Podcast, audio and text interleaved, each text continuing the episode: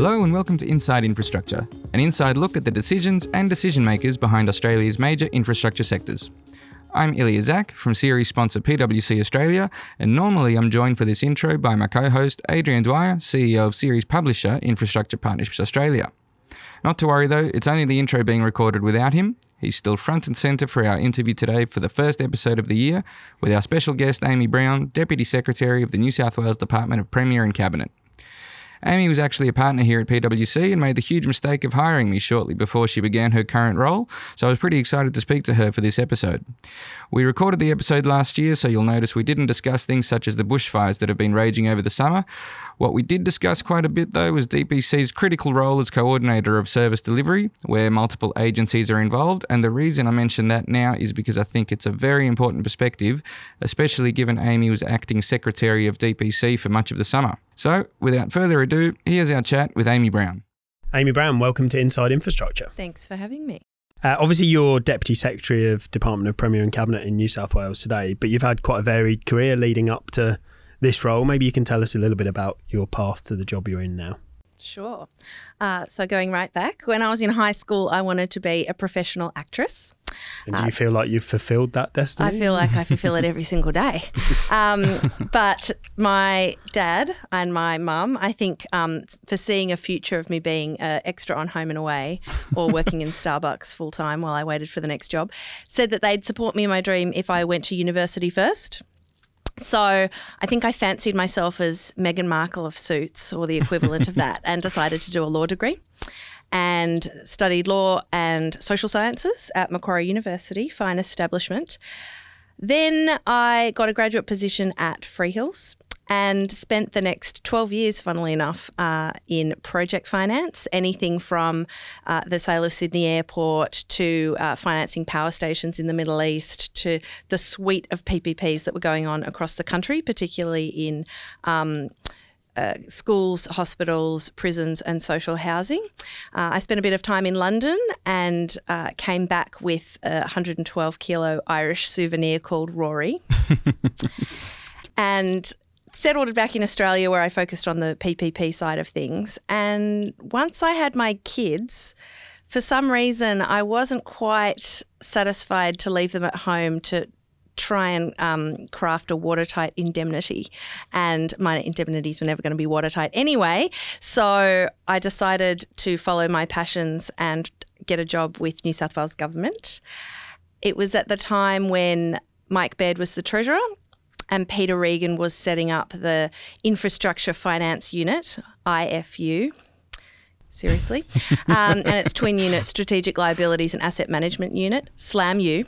So New South Wales Treasury was doing great things, and it was predominantly to try and get more private finance into the infrastructure sector and work out how we could work in partnership uh, with the private sector to deliver good outcomes for all sorts of infrastructure across the across the state, being transport uh, or the more tradi- or the more what's known as social infrastructure sectors. So I focused on. Um, social infrastructure was my passion, but when you have a kind of $90 billion infrastructure pipeline, everyone has to muck in. So I did help out with things like Northwest Rail Link and the Light Rail. Um, and Northern Beaches Hospital was one of mine, and restructuring Royal North Shore. So it was a really exciting time. And then went to PwC to help put some momentum behind their social infrastructure practice. But a couple of years later, uh, decided it was time to come home. And with nine months to go before the election, uh, it was a really good time to join back, uh, you know, join the troops back in New South Wales government and get a whole bunch of projects delivered uh, before the election. And yeah, started in Department of Premier and Cabinet as a Deputy Secretary. So that is a pretty uh, a, a, pretty varied career, and it sounds like at the start you were um, it was a law degree mixed with with uh, social social services. But was the intention always the the infrastructure side, or were you interested in maybe um, some something close a little closer to the actual service delivery? Yeah, good question. Um, I- as an aside, I actually, when I was on maternity leave, I set up a fitness business called Fit Mamas, Okay. and the slogan was "From Baby to Babe." So I have tried my hand at many different How did it careers. Um, yeah, it went okay. But um, no, it was good fun actually. We had nannies who minded the kids and trainers who. Was it before Instagram? It was. Oh yeah, it was. I'm not sure it's possible to run a fitness business That's without Instagram. Oh, that might have been my that problem. was the, that was the whole. But um, yes, no, I think I, th- I think like a lot of people, I kind of fell into the project finance space. It was basically chosen because when I did my graduate rotations at Freehills, my favourite partner happened to be a project finance partner, Who was that? um, John Angus. Okay. Oh, he's project finance and structured finance, but close enough. So, um, So did you see when you embarked on law, you saw yourself uh, uh, maybe I was gonna be an Meghan Markle in role and that, Suits. yeah, that kind of you know in court prosecuting Yeah. the case. So the acting theme is quite consistent. then, is Correct. Yeah. correct. I actually really enjoyed that. So I did a lot of kind of mooting, which is like fake court case sort of stuff at uni. And when even when we did our um, practicing certificate um, training, the one where you had to kind of get up and defend the little old lady who'd um, been, you know, arrested for shoplifting, I actually really enjoyed that sort of side of it.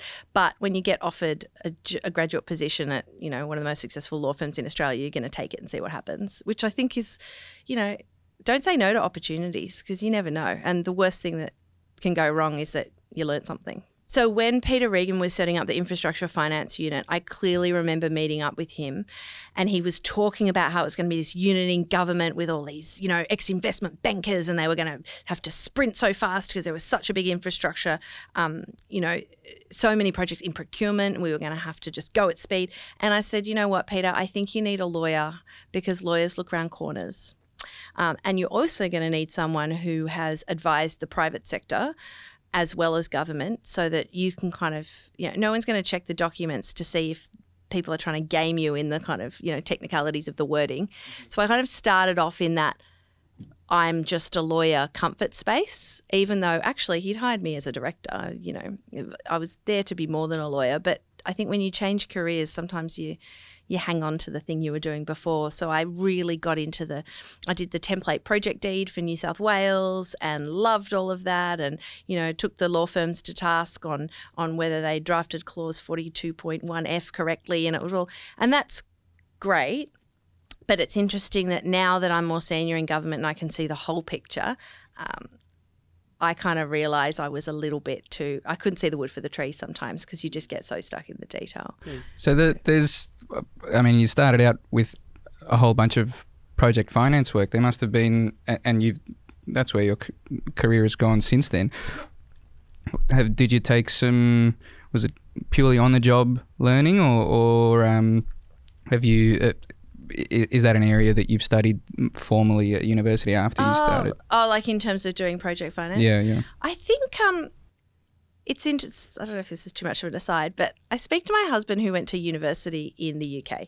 He went to Oxford, and people at Oxford they study they study languages, um, or you know he did chemistry or classics or this, and then it teaches them how to think, and then they start the job and learn how to do the job. Yeah. Right? And so for me, yeah, I maybe l- used my law degree a, a bit, and it taught me how to, you know, write a good essay or pass exams. But actually, you learn so much more on the job because it's the stuff, it's the EQ, and it's how to work with people and how to use your strengths and how to plug your weaknesses and all of that stuff. And I think no matter what the subject matter, it's learning how to be good at your job. That's Yeah. something that you can never study. when you st- you started at Freehills, you got exposed to a whole bunch of um, major projects, particularly at the early stage of private financing infrastructure in, in New South Wales And transactions, not And just projects. That's right. Yeah. Are there any in particular that you that you worked on that were quite um, innovative and interesting for you in terms of the way those things were delivered or here? formative for you. That's a good question. Um, I think so. When I first came back to Australia in 2007, after my stint in London, I worked for Minters and I used to advise Consortium a lot bidding for PPPs. Interestingly, New South Wales was in a bit of a hiatus, so I had to spend a lot of time in Victoria and Queensland. And I advised the winning consortia on both the Victorian Schools PPP, Vic Schools one, um, and Southeast Queensland Schools PPP. And I think for me, uh, it's when I started to get that excitement of you're doing a piece of infrastructure, sure, you know, it's all about, you know, it was about it being built on time, under budget, and at quality and what the private sector could bring in terms of uh, a whole of life kind of view of that infrastructure, which is one of the you know benefits of a PPP, and then the kind of uh, the way that they do design so that they can design and then roll it out across multiple schools. So there's some efficiencies in that and all of that good stuff.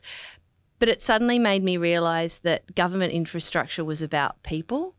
And, you know, I could point at th- those schools and say to my kids, I did that. And in fact, apparently my little boy walks around his school saying, My mummy's getting rid of these demountables.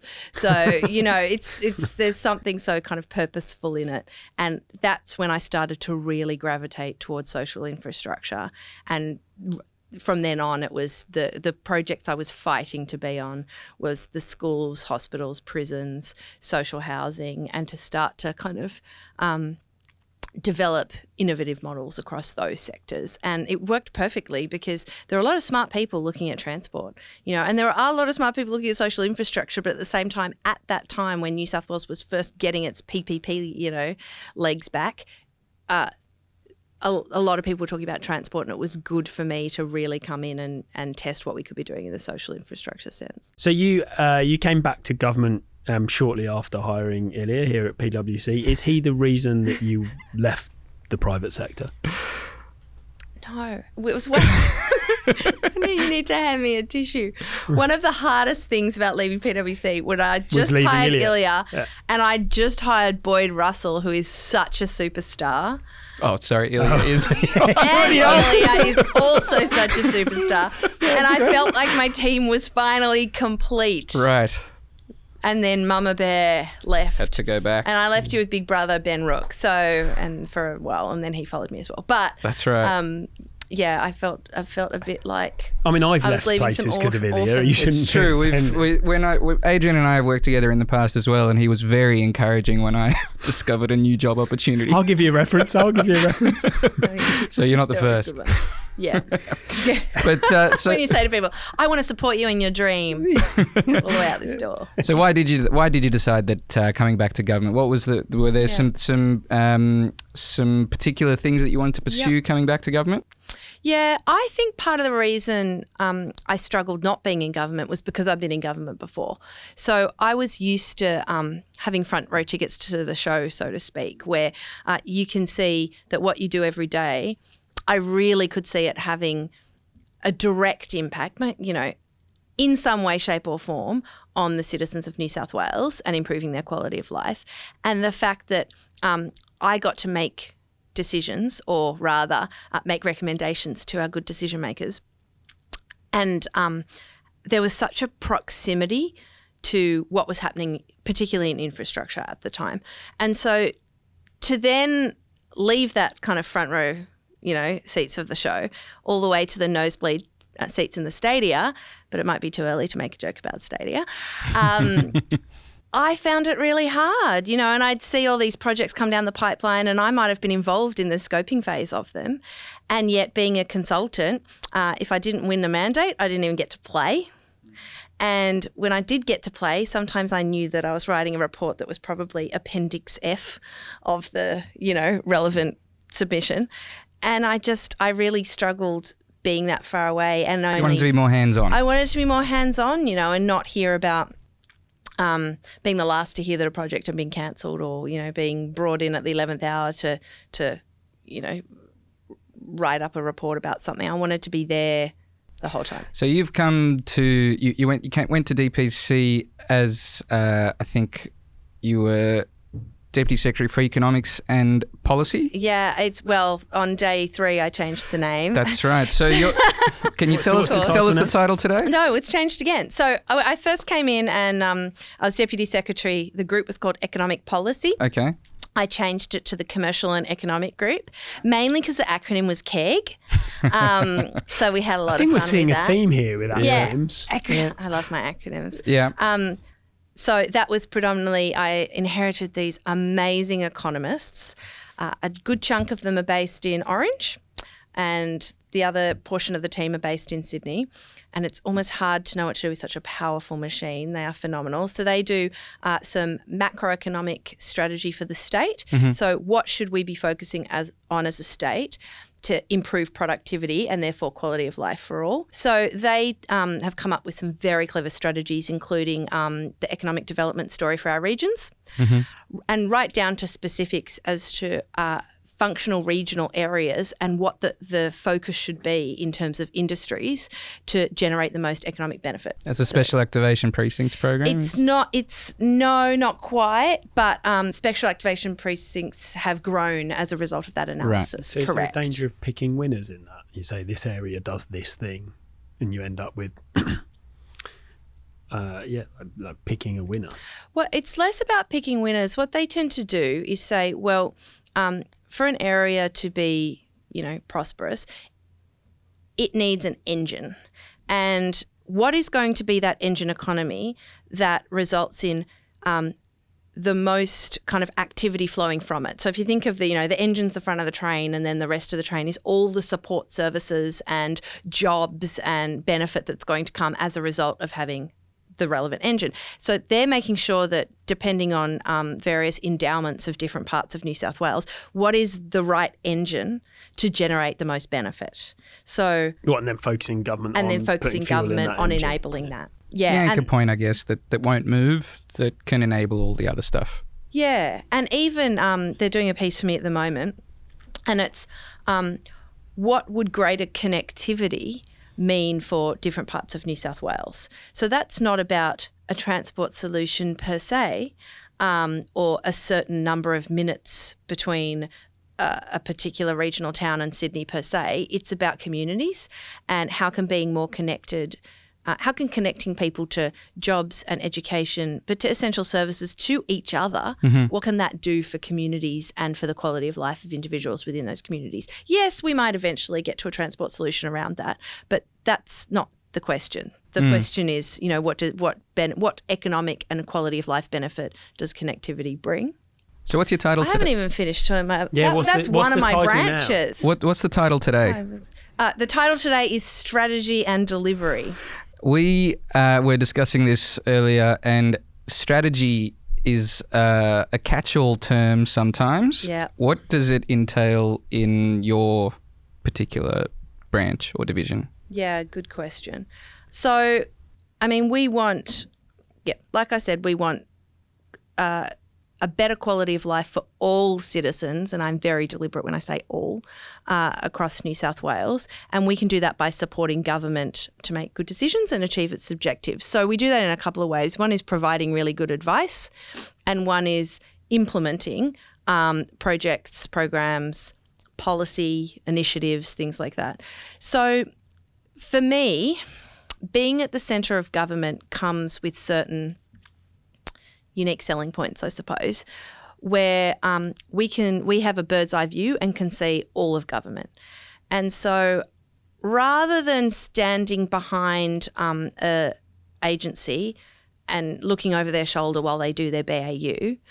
I would much prefer that we take the issues, and this is in a strategic sense, that are really, really, really complex and involve lots and lots of different parts of government. And we bring the right people from around government together and we crash tackle that issue. We actually spoke to Amy twice for this episode. The first was a while back, while a second session was recorded to include the most recent developments in the sector. Here's that second session now. So, welcome back. Thank you. Good to be back. A lot's happened since we last caught up. It ha- there has been a lot. And oh no, I was going to say it's nearly Christmas. Am I allowed to Will we make? that? Yeah, you can. Are we making these kind of monthly now? We'll just do a monthly chat, and you can just update us Yeah. on what's happened. chat in front of a microphone with a very good almond latte? Thank you. Fireside Chats with Amy Brown. That's Yeah. the new name of the podcast. Gosh, I could probably come up with enough material given my current role. But anyway, Well, the first bit of material that we were hoping you'd discuss with us is um, uh, in relation to an article you recently published on LinkedIn um, uh, uh, to do with uh, some of your own experience with mental health.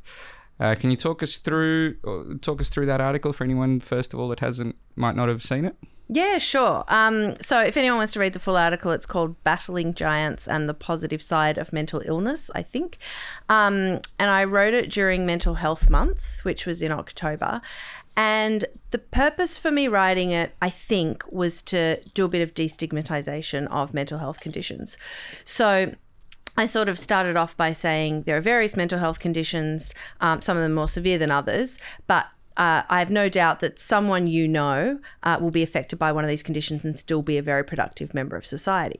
Uh, I then went on to say that I personally have type 2 bipolar disorder, um, and that leads to uh, periods of highs, sometimes extreme highs, and it can then be followed by periods of lows. And the best way to kind of tackle that, in my experience, is uh, with a lot of kind of professional support. So um, to help manage the more extremes of those moods, uh, but also with social capital uh, and a really, really good network of people who kind of love and support you.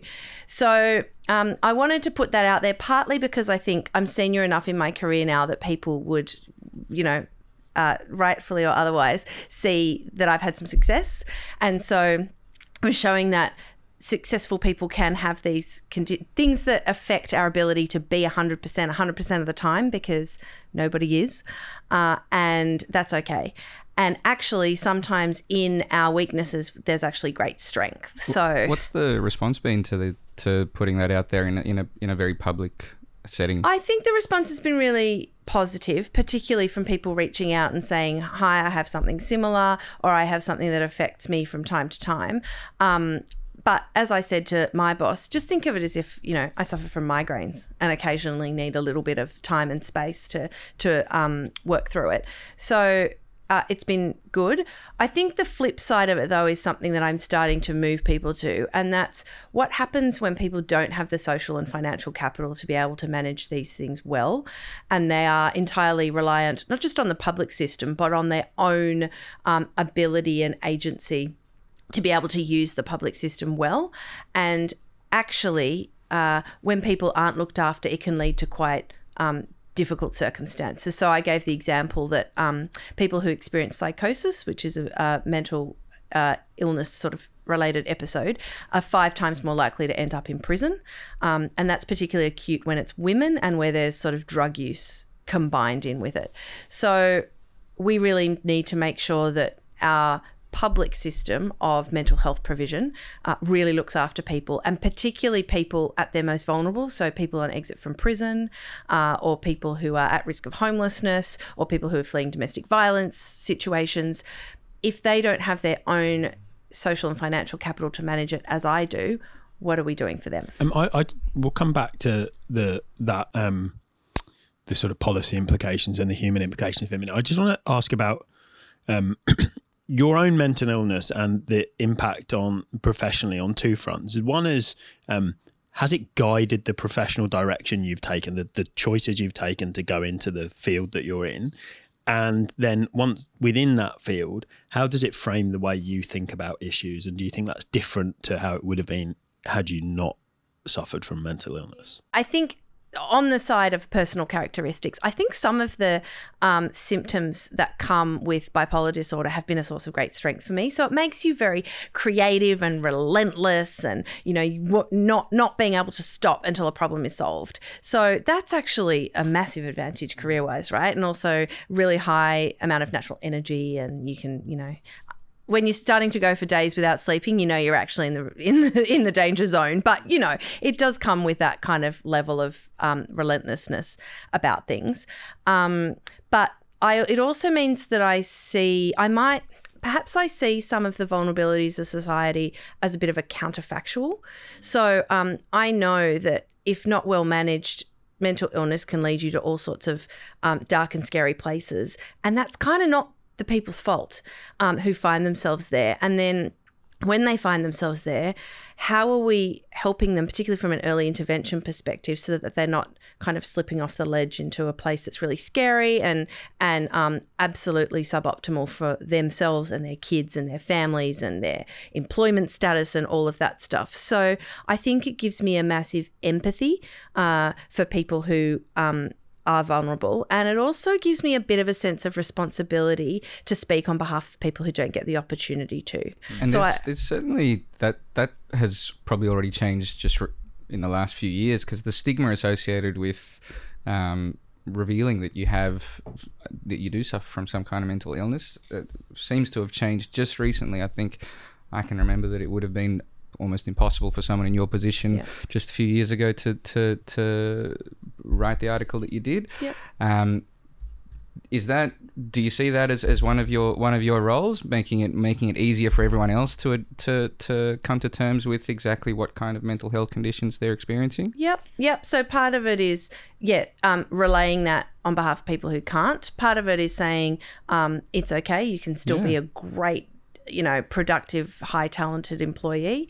Um, and part of it is actually the environment that I'm in. So if I look at the group of secretaries, um, who you know are leading the public service they are well yeah they are all extremely authentic um, compassionate empathetic individuals and i think part of that comes with the public service the q being in the second word of that um, that it does attract people who i think um, simon sinek said in relation to the military, but I would apply it to the, the public service. You know, in the military, we give medals to people who sacrifice themselves on for the sake of others, and in corporates, we give bonuses to people who sacrifice others for the sake of themselves. so I feel that in that environment where I have people like Jim Betts and Rod Staples and Mark Scott and Tim Reardon, who and Emma Hogan now has joined the crew, which is fantastic. So between them, I think I knew that they would get it and hmm. that they would support me and so that.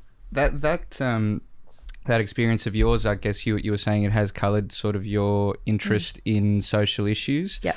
um and i notice also that the uh, the premier uh, whether it's a coincidence or not since you've started um, a lot of the premier's priorities are associated with uh, social issues where she's um, previously been known, I guess, for a lot of uh, more traditional heavy infrastructure like transport and and and and the like. Mm, I'd Um, love to say that was down to me, but I don't think it was. well, can you but I'm happy to support her in it. can you talk us through first of all what some of those priorities are that are are a clear departure from what was there in the previous term? Yeah, sure. I mean, for me, recidivism is one of the the most acute priorities, and it is one that she talks about quite a lot.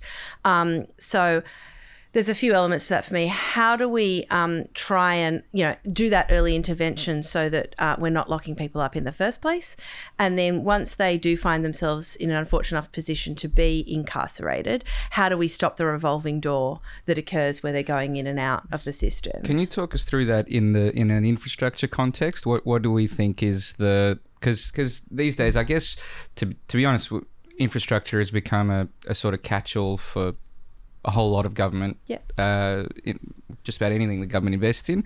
What does it What does it mean for for that recidivism priority of the premiers? Yeah, that's and you make a good point because infrastructure is nothing if it's not service enabling infrastructure. So I use the word infrastructure and flip flop between services that we're providing that you know need a piece of built form to do it well and the actual built form and whether it's functioning correctly. So it's kind of good that you're you know mixing the two because that's absolutely the right answer. For, for what it's worth, I completely agree. Yeah. There- there- there's y- y- they're indivisible. There's no Yes. point in having a rail line if you don't have trains Trains running on it. There's Yeah. no point in having a hospital if it hasn't got got medical staff. yeah. Yeah. Apart from the one in Yes Minister, which was the best run hospital in the UK, who didn't have any patients. But Which is ideal, there. right?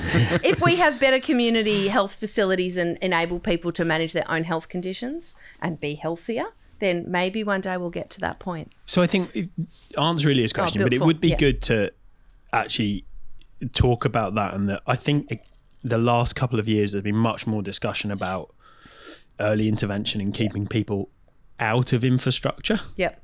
You know, from a like a may it be a, a hospital or a prison Yep, or whatever or it may be. So avoiding the use of the infrastructure as being an infrastructure question. Yes, I, absolutely. And, you know, if we think about a school where every kid is known, valued, and cared for, they are less likely to um, end up on a trajectory of kind of self loathing and isolation and, you know, not feeling part of broader community that will then lead them to, you know, making choices that end them up in end up in the worst place. Um, and juvenile justice is something that particularly sends shivers up my spine. So, um, but in terms of uh, in the role that infrastructure plays in you know kind of avoiding these situations, even things as simple as specialized drug courts or specialised Koori courts, which is for Aboriginal youths, where the hmm. incarceration rate for Aboriginal youths is 24 times what it is non Aboriginal youths. So hmm. the whole point of those sort of settings is diversion from the prison system. So drug courts send people to treatment to rehab, to things that will engage them with the community instead of prison. Because um, once people are in prison, it's very, particularly if they're there for short sentences, which people are these days, because a lot of the stuff is sort of um, on a more minor offences, personal sort of crime, mm. like individualised drug use. Um, so they're in there for so short, it's very hard to give them the services they need once yeah. they're in if they're there for a short sentence. So avoiding getting there in the first place is first prize. Do we and, do enough to support people when they graduate from prison. I don't know what the correct term is, but when people leave prison, there are enough services that it's interesting. People? I think people are finally joining the dots. And the reason I say that is the Special Commissioner Inquiry on ICE is going to be talking about this quite a bit. Of um, it's not just about getting people healthier and getting them off drugs. It's actually joining up our whole service system. So when people exit prison, for me, starting point number one, housing. Because mm. if you don't have safe and secure housing, what is the foundation that you have for any sort of a productive life? Um, but there's housing, there's access to mental health services, because obviously there's the high incidence of mental illness and incarceration. Um, there's reconnection with family and services that don't just, you know, treat mum you know, mum in a uh, domestic violence crisis centre, dad in prison, and a kid in out of home care. Like wrap around the family and mm. try and solve things so that they can stay together as a unit. That type of thing. I think we're starting to join that up more. Um, part of that is what we call the no wrong door approach, which is when someone with complex and vulnerable needs touches the system, so presents at emergency department with influenza we treat their influenza, but we also look at them as a person. And if they um, don't have a pl- safe place to sleep that night or they're showing signs of post traumatic stress, how do we make it that whatever door they come to government through is the right door? So, how do we? And, and, and again, in an infrastructure sense, so uh, are you setting up your um, uh, contracts being set up with certain outcomes that, that allow the whoever the service provider is to innovate and maybe follow those follow those cases all the way mm. to all the way into their social housing um, location, or is it mm. is it more does, is it does it stay in the public sector that kind of whole of uh, life cycle solution? I think part of it is getting the public sector's house in order first. Um, so I, I mean, I chair a lot of things because I'm DPC. It seems to be our role in life. Um, but one of the things I chair is the Social Policy Senior Officers Group, which is deputy secretaries around from around government, including Treasury, including Department of Communities and Justice and Education and Health and liquor and gaming and anyone else that we need around the table to have these conversations and say, right, when there's no, they're not Justice's customer or Education's customer or Service New South Wales's customer, they're New South Wales Government's customer. So how do we provide them with services that are as frictionless as possible? Mm. And how do we help people reach into government when they need us? Because the people who need us the most are the least likely to want to have an interaction with us because every interaction in their life thus far has been negative. So it's having that. It's um, better use of data. Um, so we've got our human services data set, which is uh, 27 years worth of data of everyone and their families born after 1990 and i think it's it brings together over kind of 60 different service interactions so it can show us um, the fact that um, vulnerable kids in willoughby uh, make up 16%, whereas vulnerable kids of, of children, vulnerable kids in Walgett, which is near Lightning Ridge, make up 51% of mm. the, you know, the that cohort of, of kids. So can you use that sort of, sort of predictive analytics to work out where problems will occur rather than sort of retrospective. Yeah, I mean that's it. So it's there's one thing to look back on someone's life and say, "Oh, look, you first, you know, you first came into the system when your mum was pregnant with you because we already knew because, you know, she'd have she'd had a previous child enter into mm. out of home care. But what's far more powerful is the predictive nature because then we know who to wrap ourselves around. Mm. Um, obviously there's some kind of sticky points about that. So if the algorithm or the actuary analysis itself comes up with a set of characteristics to identify on the day a child's born the likelihood that it's going to end up um, needing specialized government services or that it will be um, in a vulnerable situation. So things like mum smoked while pregnant. That's not causal, although it's not good to smoke while pregnant. It's actually associative. So um, if a mum smoked while pregnant, um, is in social housing, didn't have a um, medical appointment while she was pregnant until the baby was, you know, after um, 16 weeks gestation, um, has had has um, been hospitalised for mental illness, those sorts of things, then we can say actually that's a bunch of kids who we want to um, we want to look after in a very positive way in terms of empowering them to be at school and be given breakfast and be read to by the age of three and all of those sorts of things that if they miss out on, the trajectory is not looking very good for them. So, can we have uh, what are some targets? What are some some numbers, some expenditure that, that the government's planning in this regard. These are absolutely very uh, important perspectives, but how does this translate into um, the, I guess, not just the Premier's priorities, but sort of what, how, do, how are you going to measure success over this yeah. term or, the, or over the next two terms potentially? What does it look like for DPC? Yeah, I mean, I think with data, yes, it's very measurable. So we can, you know, we will be able to say in 10 years' time, oh, there's, you know, 5% less kids um, entering out of home care or 10% more kids finishing the HSC or something like that. And that's part of what the Premier's priorities are. Have we have we got those kinds of uh, very sort of objective goals, or is that something that still needs to be determined? Yeah, on the Premier's priorities, we do. Like there are specific goals around HSC attainment for Aboriginal right. um, and Torres Strait Islander uh, citizens. Because something so, like recidivism, for example, is is virtually impossible to measure. There is no st- single definition of recidivism. What if they commit a crime again after fifty years? Does that still count as recidivism? You know. So what? But you do, can measure it. I mean, you can say you can say we know that the from the data that the most likely reoffending time frame is X, and we therefore will target there's no, yeah. That. You can't, there's, there's, no, there's, no, there's no like, single comparable measure across jurisdictions. sure, say, there's not the, we... the, the meaning of life from it, but you yeah. can presumably put in place measures that allow right. you to. And having the data better. is going to be better than not having the yeah. data. Absolutely. Um, but part of it for me is how can we partner with the private and non government sector? Because unless we all get stuck into these issues, they're not going to get So I, I, I was going to follow up on that because across the, the value chain of services that are delivered to all people yeah. in New South Wales. There are parts that are delivered by the public sector, yeah. part that are delivered by the private sector on behalf of the public sector or on behalf of the taxpayer. There's some that are delivered by um, charities or sort yeah. of not-for-profit entities. Um, what are the incentives for each of those to capture these people and, and, and wrap around them and, and do all the things that you've spoken about when they're driven by different Oh, exactly. Frameworks. And there are different mechanisms in different contexts, right? So, um, you know, in in, in the non-government on the not-for-profit sector sometimes it's funding right we're mm. funding and we, we need to fund things that work and we need outcomes are so you know connected to the funding and um, the kind of incentive for that continuous improvement but we were talking about social infrastructure before. We have PPP contracts with um, KPI regimes and outcomes that need to be met, and availability payments that can be abated, and all of those. You know, I started in the kind of banking and finance sector, and it's it's amazing how powerful the kind of the finance element of it can actually be. Can because, you give an example of how that's driving behaviour?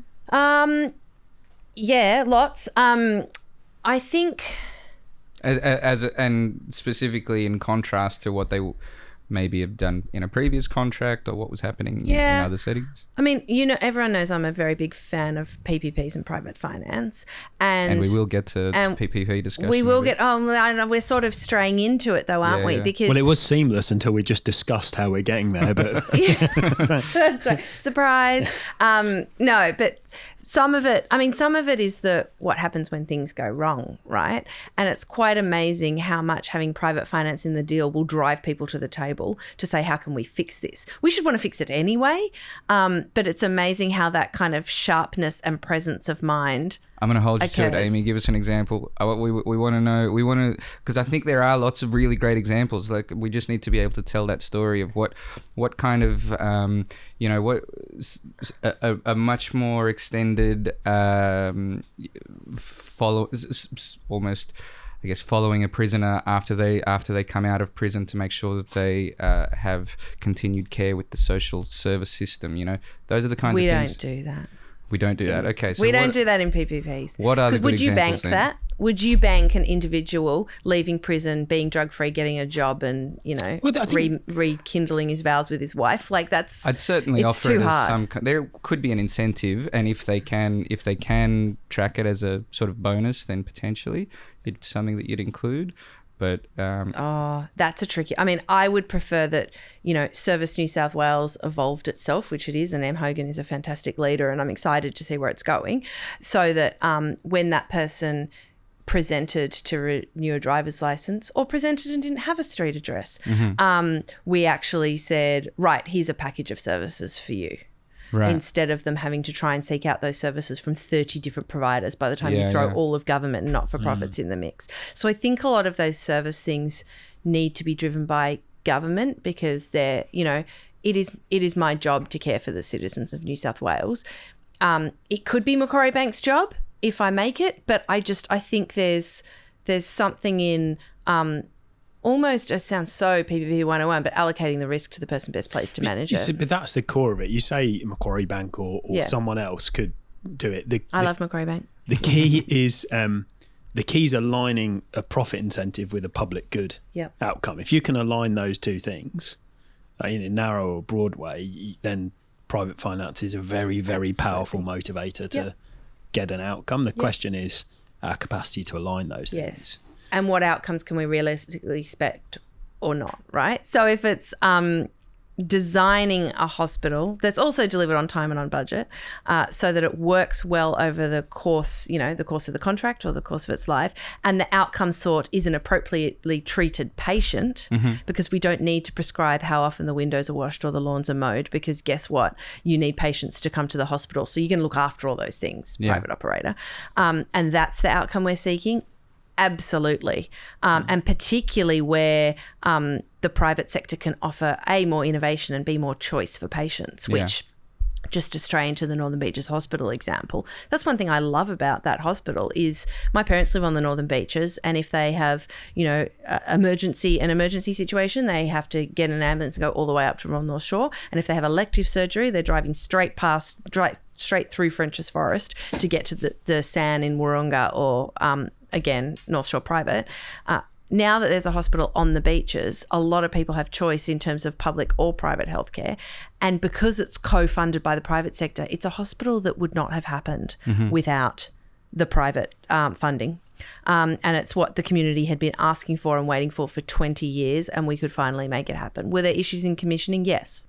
I, you know, I'm not I'm not an expert in hospital commissioning, but I know that there were some complications. But I think we shouldn't forget the fact that this thing wouldn't even be there to look after the customers in the on the Northern Beaches area if it wasn't for private and public coming together. So do people, do the public understand what a PPP is? No.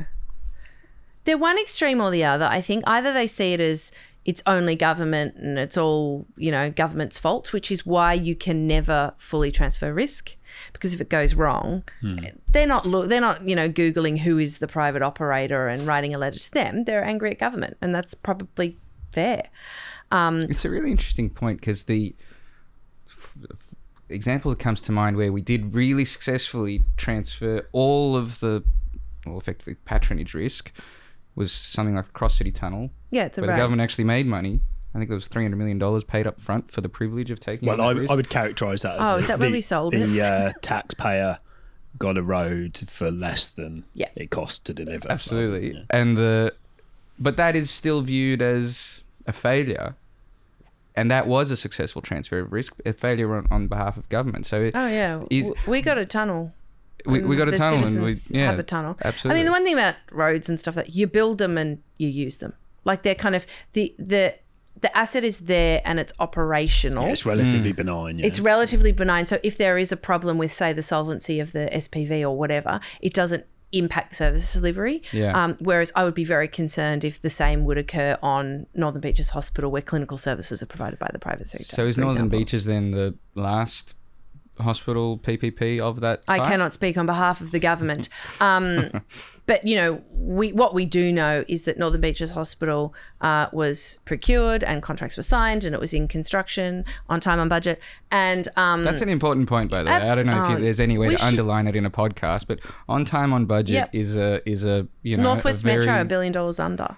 Th- those are those But are is- good outcomes. so the one so I- h- how do we communicate that to the public? To because because the stories Yeah. for Northern Beaches have not been especially positive in uh, in most of the media coverage of it. Yeah. How do we communicate the, the positive outcomes to the public?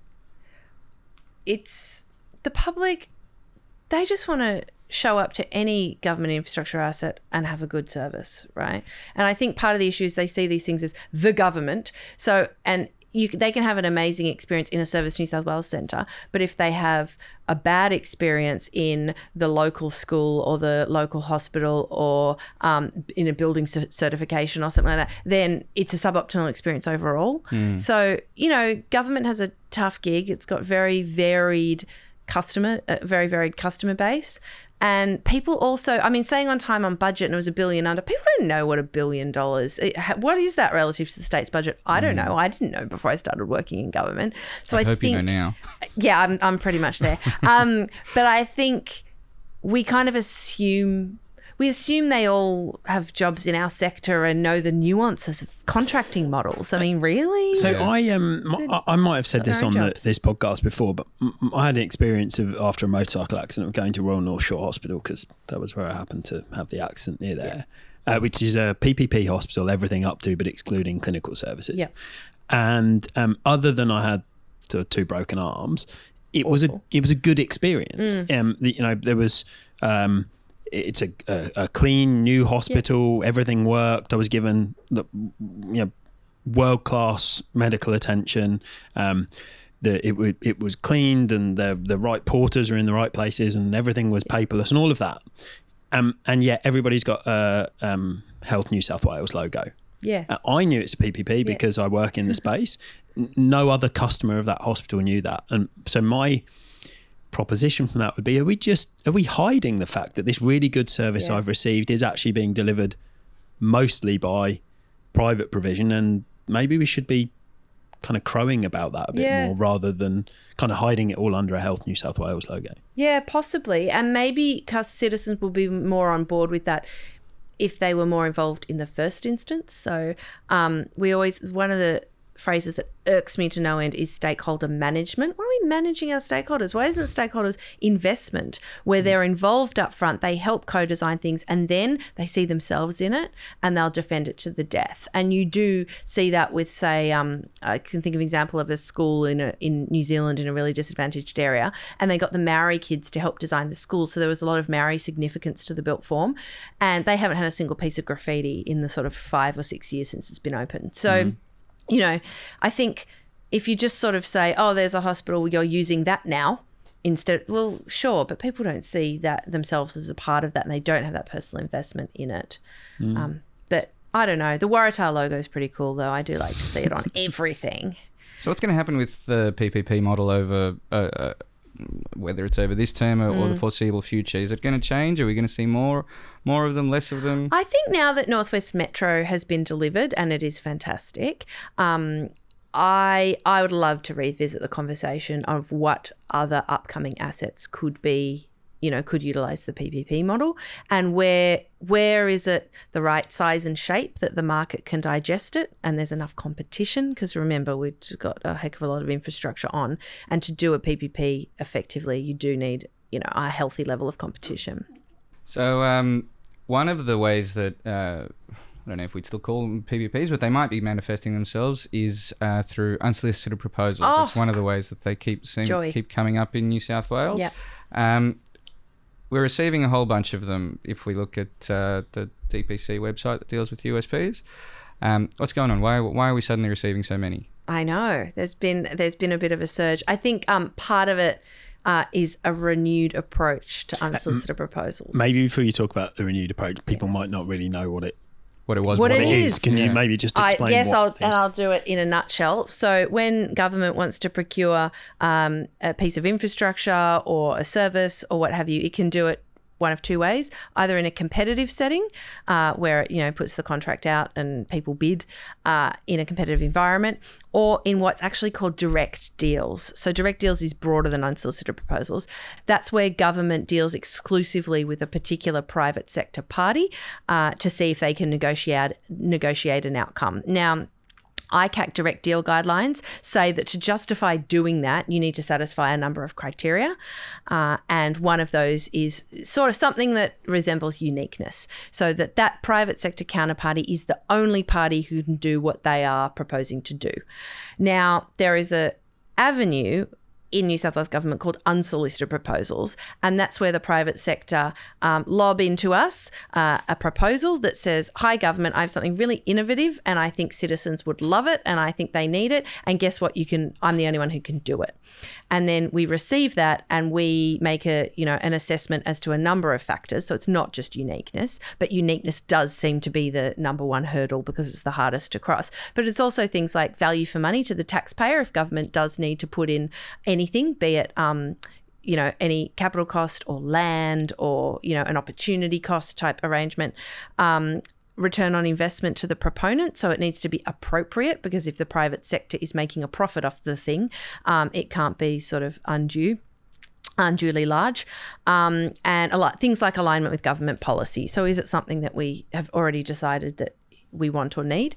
So I think I think there's been a bit of a renewed approach to unsolicited proposals, and Sally Walkham, who heads the commercial branch in DPC, has taken. She's had fantastic leadership in terms of um, really ramping up the capability and capacity of DPC to handle these things and do it well. When we get a proposal, we don't sort of just do a yes or no. We actually stop and say, is this something that would be beneficial for taxpayers? Is this good innovation? And when we look at value for money, are we counting all the wider economic benefits and jobs and productivity and place? Because a lot of these have place outcomes, right? Um, or are we just looking at the valuation of a particular building? Um, and when we look at uniqueness, that's kind of something that we really want to stop and question ourselves as well. So, uniqueness is often because they own something. Either they have an underlying property right, and so um, entering into some sort of arrangement with government will have broader benefits in terms of, for example, catalysing a precinct um, or being a missing link in terms of a place development that's kind of sitting there and hasn't quite been renewed because government doesn't own it, but somebody else owns it. So, how do we do a project with them? Or sometimes they own a revenue stream and that enables them to use that revenue stream to do a broader project or to do a monetization or one of those more financial structures. Uh, so I think part of government, part of it is government's commitment to things like precincts. So it makes people who are landowners, for example, stop and go, actually, could I be part of this picture? Um, and they're great proposals to receive because precincts are something that are you know the, the whole is greater than the sum of its parts so we need good anchor tenants and we need people who will renew their building to create more public open space mm-hmm. and better built form and a better customer experience so we're having a good time um, in terms of uh, doing deals with the private sector for the benefit of taxpayers and we always make sure that they are justifiable auditable they get audited mm-hmm. um, and that we have a proper evaluation process to make sure that you know everything is above board the direct dealing is justified and the value for money is achieved. Uh, can we talk about the innovation part of it? I'm so if the principal hurdle to getting one of these up is owning something revenue mm. stream piece of land whatever it may be um, how much of real innovation are you getting in these? Like are they like are people presenting stuff to you that's a genuinely new idea or a new way of doing something? Or is it just that mm. they own a piece of land or a revenue stream and therefore they're the only people that can do this thing?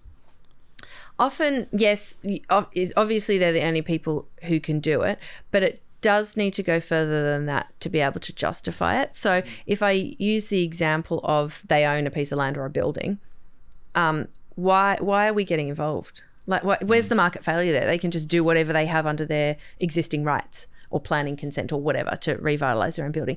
But and th- those are that is the majority of the the kind of proposals that have come through, right? From people that happen to own some land, and it's it's it's usually properly of related. Late, the there's moment. a bit of that, yeah. yeah. But why would it be better for them to do it with us? Part of it is they use the land that they own for things like public realm because they've seen government's commitment to public open space. So some of them will sacrifice, you know, a part of their building to create a great pedestrian walkway to go from a piece of transport through to you know a park. Just a, f- final thing on on unsolicited proposals is there, as, as we've been discussing, there's been a lot of property related deals. Um, has do you see any room for something a little bit more uh, out of left field where um, I don't know maybe there's a technology that's uh, that's Hmm. someone suddenly has access to or but then it would- Hyperloop.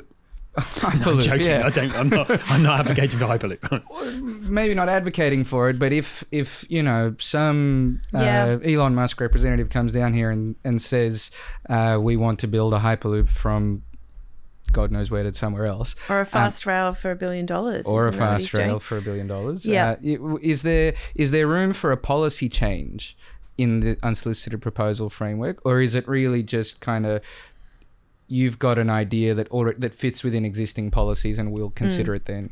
I don't think we need a policy change. I think um, the private sector, though, has to think creatively in terms of what its uniqueness offering might be. So sometimes it's actually in a consortium because it's the combination of parties who maybe each of them by themselves could do, you know, That's a hard test. it's though. a hard test. And the other important thing about that is that the elements that can be competed are competed. So if you think about NorthConnex, for example, they had a unique right in the uh, revenue stream of the two existing motorways, linking them, sure. Um, but once we sign, you know, entered into an arrangement with the operator, the actual construction contract needed to be competed because that's how we could prove value for money. So, you know, government's not going to be stupid about it, but um, I think sometimes if two parties come together and come to government with a offering that between them is unique, that's something that's interesting to us as well. Sorry, but by policy change, I mean uh, if if just as an example, let's say uh, Waymo, Google's uh, autonomous vehicle um, subsidiary, decides all of a sudden that Sydney's the city. All over, they've looked all over the world. Sydney's the Sydney's the one they want. Um, would the unsolicited proposal framework be the the um, model or the, the the channel for them to, which would require a policy change from government to enable autonomous vehicles on Sydney's road? It's just an example. I'm pulling Yeah. it out of thin air. But is that is that how the private sector would approach government with something with an idea that they have, or is it through some other? They probably would because everyone seems to approach me via unsolicited proposals. But what I would tell them um, is yes, we're very interested in Waymo um, and other innovative technologies, but some of it is actually the investment attraction piece. And that conversation is with Kim Curtain at Treasury Okay. because she's the one who says actually to make sure that Sydney is on the global scale on in XYZ sector, we need key industry players and then she would have that conversation because it's not an unsolicited proposal it's just a it's a great thing for New South Wales to have big companies Right. bring their technology resources talent here Okay. call Kim we we briefly mentioned um, faster rail services in the context of Elon Musk and hyperloops, um, but we'll get back to more of the real world. Faster rail. um, Faster rail. is something. So faster rail, not fast rail. Uh, I think it's an important distinction that Yes. um, people are focusing on. Um, there's a current program of developing business cases alongside the Commonwealth Government for fast rail, sort of business case light. I don't know how Yeah. one would describe them, but work with the Commonwealth Government on faster rail options, and then also some studies being done Yeah. just by New South Wales. Maybe you could tell us about what's. I'm very excited about this. So, um, yes, there are some kind of business cases done on a more granular level, but what I'm doing, what the Premier specifically asked me and my economists to do, is an overarching fast rail strategy.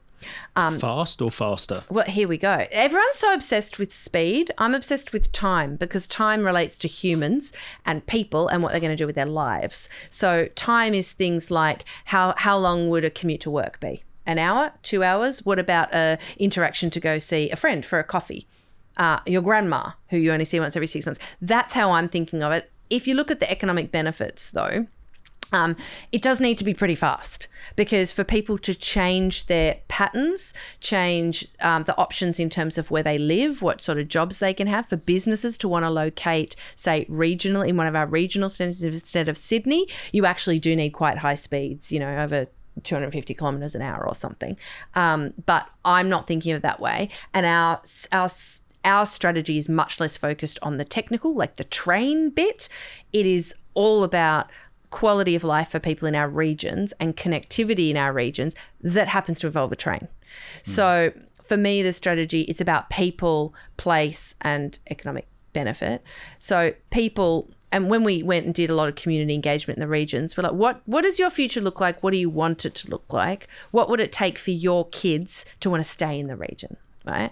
Um, it's about people having greater choice in terms of where they work, partly because businesses would be locating in their region, and partly because they could commute to other regions if they wanted to. Mm. And it's funny when you talk to a lot of the regions, some of them don't care about getting to Sydney quickly. They just want to get to Mudgee. They just want better connectivity with their own region. So mm. that was something. So therefore, it's not just about fast train to another destination. It's about place. So the renewal of the place where the rail goes, but also how is that place, say Newcastle, a gateway to the to the region, and how do we make sure that the train doesn't end there, but there's connectivity in terms of bus or local transport or point to point or Uber or whatever it's going to be, um, and then obviously having uh, more.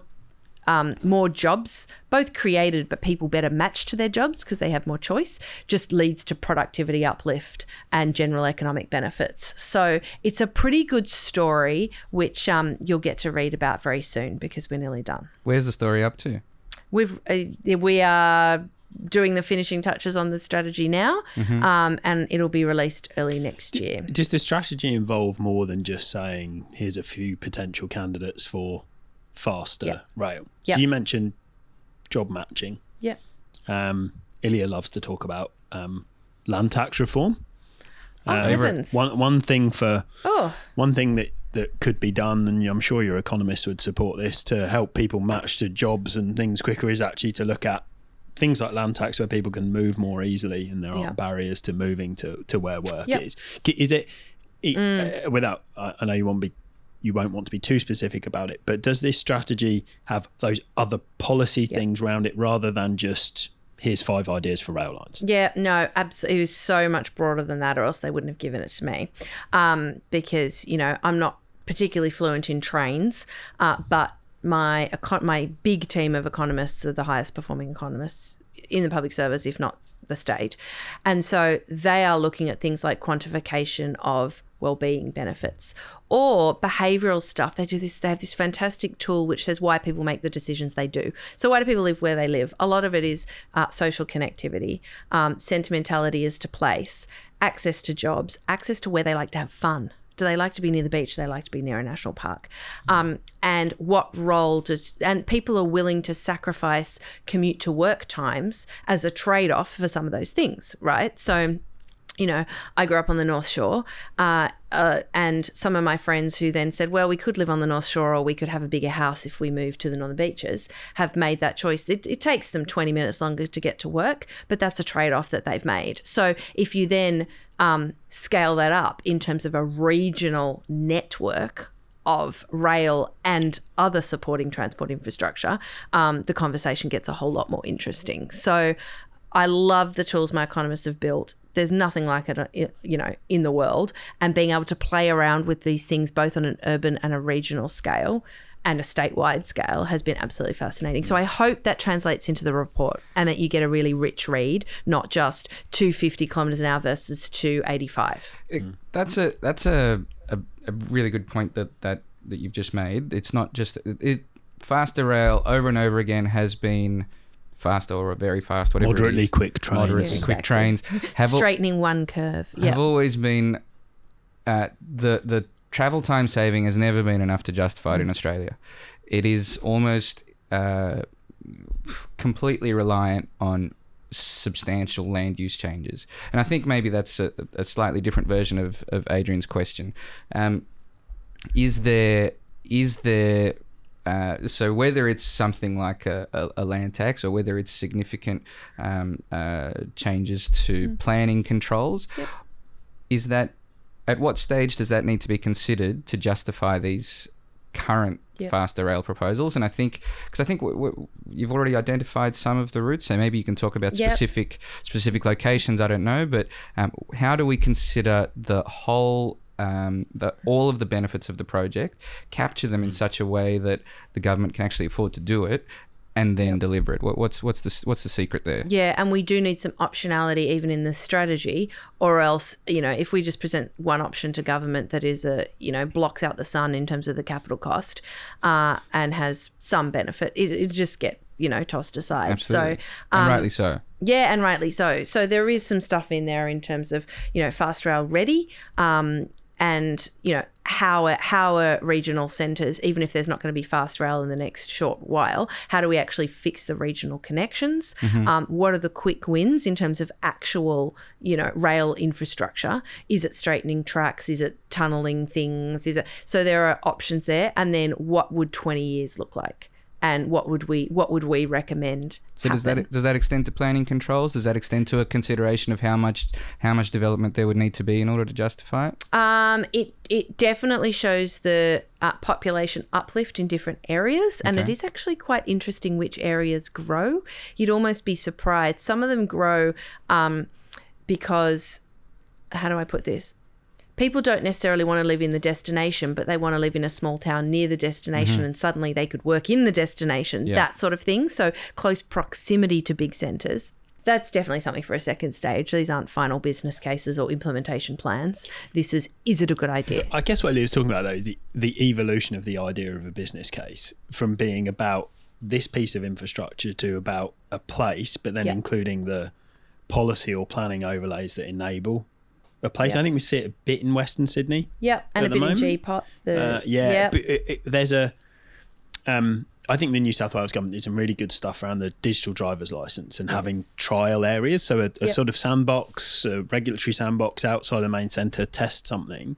Um, I think not to verbal Ilya, but is this an area where you, you could try those other things out and talk about a different set of planning controls Yep. or a different set of taxation regimes in order to maximise the benefit of a very substantial Mm. potential investment? and and sort of spell them out in the at this early stage so that because if we get to the if we get to um another if, if was, I can't remember what was that the East Coast high speed rail study if we get spend tens of millions of dollars and then only at the last second discover that oh we'll need to sell X amount of land or whatever the complicated things are, then people get people get very excited, and then they discover that all these massive changes are needed that they're not willing to willing to do. Whereas yes, if we exactly. if that that really has to be part of the package up front, doesn't it? Yeah, it does absolutely, and I think um, that we no, it's exactly as you said. We need to be having the conversation now because we don't want to all buy into an idea then realize we can't fund it,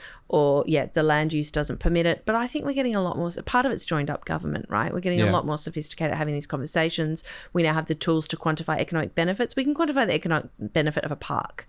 Like that's where we're getting to in terms of this. So we've come a long way even in the last five years, um, and I think we've been bitten in the bum enough times where we've um, yeah got the community all bought into something and then realized it's a bit more complicated than we thought in terms of the funding mechanism Yeah. that we're having the conversations now and not misquoting projects from overseas like crossrail or something that are very specific to those circumstances and making presumptions as to what we can or can't do in the Australian context. So uh, that's another neat segue into um, uh, another question that we wanted to wanted to ask you about. Um, how there's a lot of discussion, especially uh, usually around election time, but particular, but still going at the moment of uh, seeking funding for these projects from the federal government. Oh yeah. Yeah. Um, Faster Rail, I'd imagine, is a is a candidate for that. Yeah. Um, but so are lots of other projects, Yeah. or or sometimes they're not. And is there um, how do you go about deciding when you're going when what qualifies for Hmm. some federal funding or a request for federal funding? How do you decide? I wish I decided. I'm um I'm really excited about the conversation with the federal government Yeah. around funding infrastructure. Um part I like it that the conversation is, you know, what will be the what's the greatest bang for your buck? What will benefit people the most um, in terms of and what will benefit the nation the most? So um, you know, uh, transport connectivity to the second airport, that is very obviously a good idea for the for New South Wales.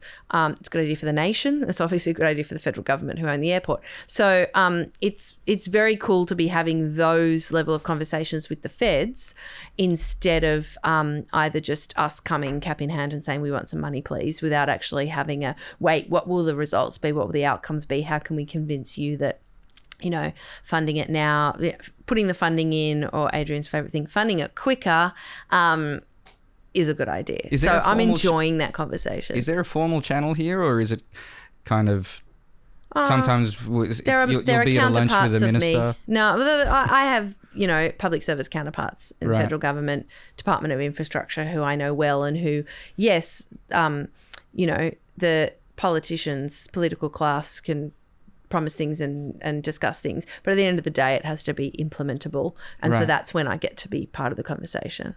Because it's Good. not, it's not, it's not. They don't automatically just pick things that are the top of the infrastructure priority list. Infrastructure Australia's infrastructure priority list, do they? It's kind of sometimes, sometimes a, a project just ticks the right boxes. Yep. Sometimes it doesn't. Yep. I guess. Do we know what those Sometimes boxes are? Just well, I think when the federal government makes commitments around congestion busting or Yep. the second airport, or it starts to become Just to clarify, Sam gonna- Sangster made very clear that it's not Sydney's second airport; it's Western Sydney's first. He was oh, It's quite important distinction. Oh my gosh! Can you adamant. erase all that? You're no, right. I'm going to play it back. I've to been picked up on that before. yeah. What do we call it? Western Sydney. Western, Western Sydney's, Sydney's first, first airport.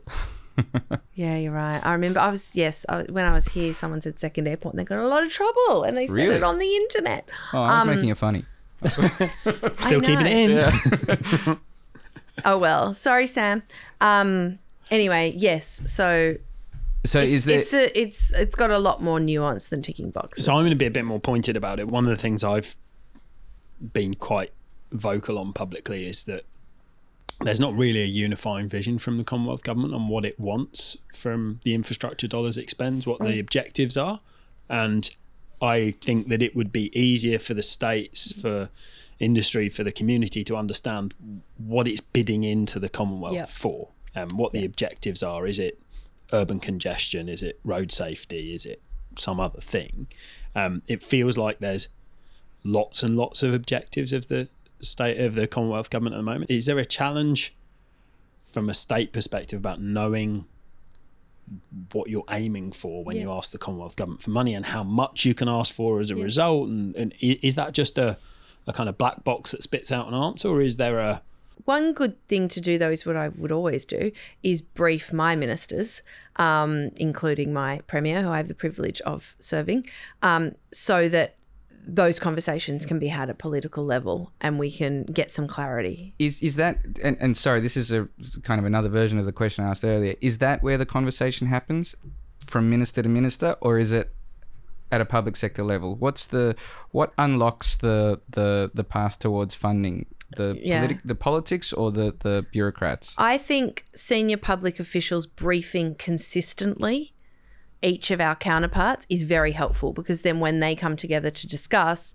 they're both, you know, singing from the same song sheet, so to speak. So that's why I see the conversation with um, my counterpart in the federal government as so crucial in that relationship because I can check in what he's feeding up the line um, and therefore what I should be feeding up the line. And we're pretty good at being consistent about it because we both want good infrastructure for the state. what what can they do to uh, keeping in mind that infrastructure australia is there and pot- uh, potentially uh, you know some kind of filter for these kinds of proposals or you know in theory it should be the, the main filter what can the federal government do to kind of make that clearer for the states here's a pot of money that we is it is it establishing a pot of money kind of like the restart fund and saying go figure it out make make applications what, what do they need to do with certain parameters? yeah Yes, potentially. So, Amy, we ask everybody at the end of this podcast uh, one question that defines them. Um, what's your favourite sort of infrastructure and why? Ah, my favorite sort of infrastructure, I think it's schools uh, for two reasons. Firstly, they're the beating heart of a community. Um, and secondly, they're the way that every individual child can feel known, valued, and cared for. And that's the best way to set them on the course of a productive and, and fruitful life. Well, that's uh, You've got, a, you've got a tear in your eyes. Jesus Christ! You've got a tear in your eye. I didn't know. How to, I didn't know what to do. I was I- just I- on a panel with Mark Scott, so it's all like right here Well, for that's me. the most articulate response we've ever. Someone's uh, bridges. Uh, yeah, whatever. Something I can travel on. yeah, see, goes to show your other people that you interview. Yeah. Um, alrighty. Well, thank you very much, Amy, for, for being so generous with your time. You've been very generous of you. We really appreciate your insight on the New South Wales government. Um, and uh, we'll hope to have you back again soon. Thanks for having recurring me. guest. Yeah, and thanks for the almond latte. I'll come back. So that was Amy Brown from DPC in New South Wales. Uh, I think it was a good discussion, and clearly she's passionate about the ability of government to improve the lives of its citizens. Tim Reardon, the Secretary of DPC, was clearly on the money bringing Amy back to government, and hopefully we'll see continued success in managing the state's enormous infrastructure pipeline. That's it for today. Thanks as always to PwC Australia for their continued sponsorship and hosting of the series.